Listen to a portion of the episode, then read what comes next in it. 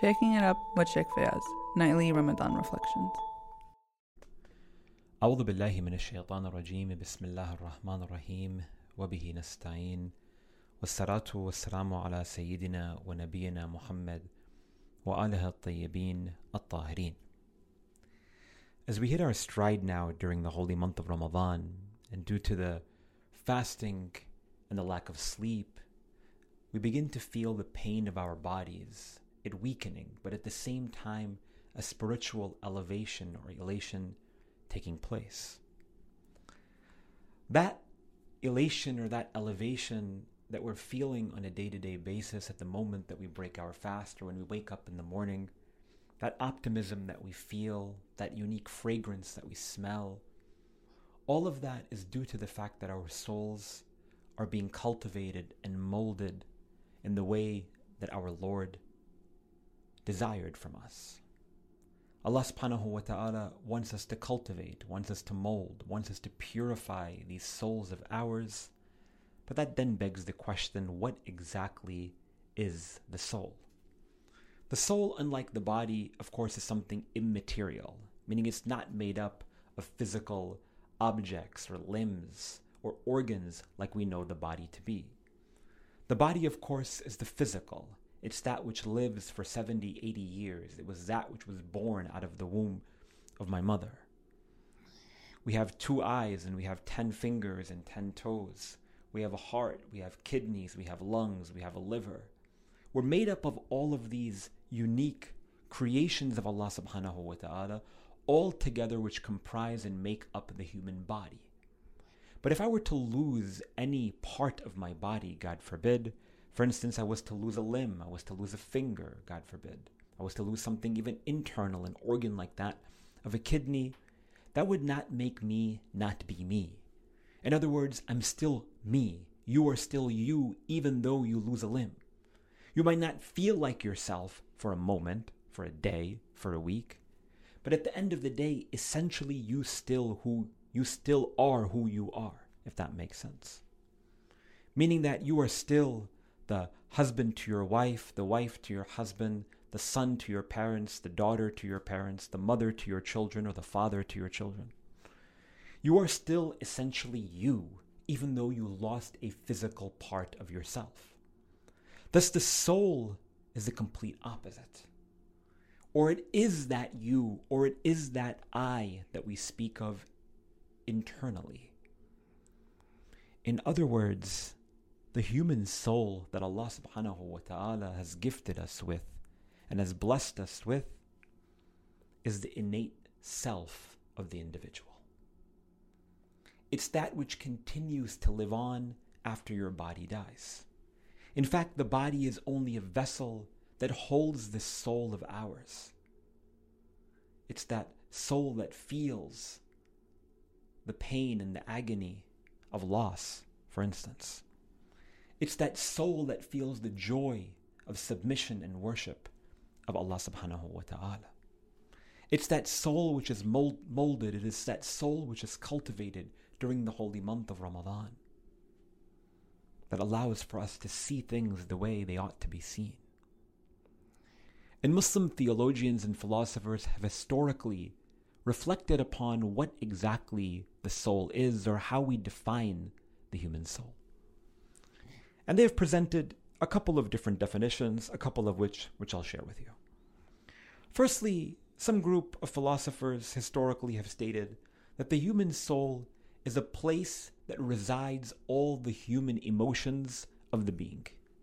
In other words, anger, joy, happiness, sadness, grief, frustration, stress, all of these things are housed within this immaterial object known as a nefs, or known as the human soul. While another group of theologians will come forth and they will actually state that again the soul is the actual essential part of the human being. It is the you, it is the I, it is the me. It is the reality of who we are. And Allah subhanahu wa ta'ala speaks to the importance of the human soul within the whole Quran. When he states, وَنَفْسٍ وَمَا سَوَّاهَا He swears by the soul and the soul that He created and that He perfected. فألهمها فجورها وتقواها. And He inspired this soul to understanding what is right and what is wrong. Meaning that internally, innately, we have been inspired with the ability to know good and to know evil. Which is why a child, from the day that they're born, they know that hitting is bad, that lying is bad, that cheating is bad. Have you ever seen a kid lie? They feel so embarrassed and they feel so shy. And you can tell immediately that they're lying the minute that they begin to start to narrate and tell that story. And as they continue to fall in this downward spiral of lies, it becomes even more obvious that they're just making up the story that they're making up. Why? Because their body shows it, their tongue stutters. They know what they're doing is unnatural, incorrect. They know that they're speaking a fallacy because their innate self tells them that lying is bad. But what happens to us? As we get older, we begin to fashion ourselves. We begin to perfect sin. We begin to tell ourselves that it's not a big deal, it's just one lie. And that one lie spirals into 10, spirals, spirals into 100, until we could be living a life full of lies. The same goes for any other sin or any other vice. Allah subhanahu wa ta'ala has inspired us to do goodness, inspired us to khair, and at the same time a rejection of any evil, any sin, any transgression. But nonetheless, it is us virtually who have failed to allow for ourselves to reach the potential that Allah subhanahu wa ta'ala has created us with. فَأَلْحَمَهَا فُجُورَهَا وَتَقْوَاهَا Then God states within the whole Quran in the next verse, قَدْ أَفْلَهَا مَنْ But successful are those who have purified it. You know, when we purify our souls, not only do we allow for the emanation of all of the most perfect virtues, like that of mercy, like that of compassion, like that of patience, like that of generosity, like that of justice, but the emanation and illumination of all of those virtues, they also strike the hearts and the souls of those around us. Our families, our friends, our community, they feel that presence through our presence. Which is why when you take a look at the lives of personalities like that of our messenger Muhammad sallallahu alaihi wasallam, those early Muslims in Mecca, those who came into the religion of Islam, they came because they saw the character of the Prophet alayhi salatu wasalam.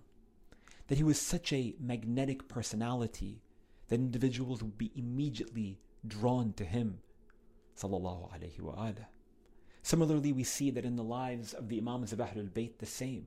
People saw these personalities. They saw individuals like Ali and Fatima and Hassan and Hussein as people that they wanted to be around. Why? Because their internal presence manifested outwardly, allowing for others to feel that sense of God consciousness just when they're around them. That's powerful we have that ability as well. قَدْ أَفْلَهَ مَنْ زَكَّاهَا For surely the successful ones are those who have purified it.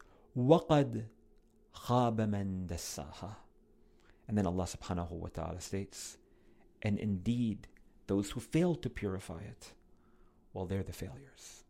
Those who allow for their souls to be corrupted, they're unsuccessful in this world, and they're certainly unsuccessful in the world beyond this one. And you take a look and you see that if we fail, for instance, to cultivate our bodies, going back to this example, if we fail to cultivate our bodies, meaning we fail to exercise, we fail to eat healthy, at the end of the day, the only person that we're harming is ourselves. Because in the long run, we are going to be the ones who are going to suffer with illness, day after day because of our failure to do things in this life that may be challenging, but in the long run may turn out to be of our ultimate benefit. And on the flip side, if we do those things, meaning we desire to eat healthy and exercise, we cultivate the bodies the way that God also wanted us to, then at the end of it, again, we're only benefiting ourselves. But on the flip side, if we cultivate these souls, not only are we benefiting ourselves, but we're also again benefiting those around us family, friends, community. And at the same time, if we fail to cultivate these souls of ours, and we allow for them to be corrupted and imprisoned by the attractions of this world, well, not only are we bringing detriment to ourselves, but we have the potential to be of the detriment to our family members as well.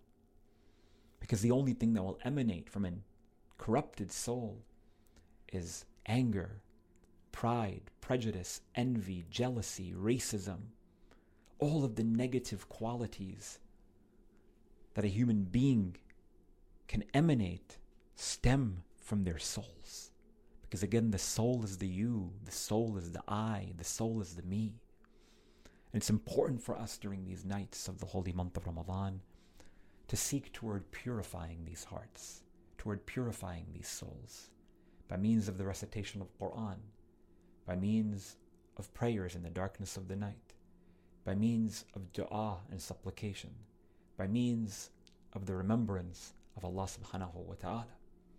We'll continue our discussion on exactly what the soul is in our next episode. Walhamdulillah Rabbil Alameen. وصلى اللهم على محمد وآله الطيبين الطاهرين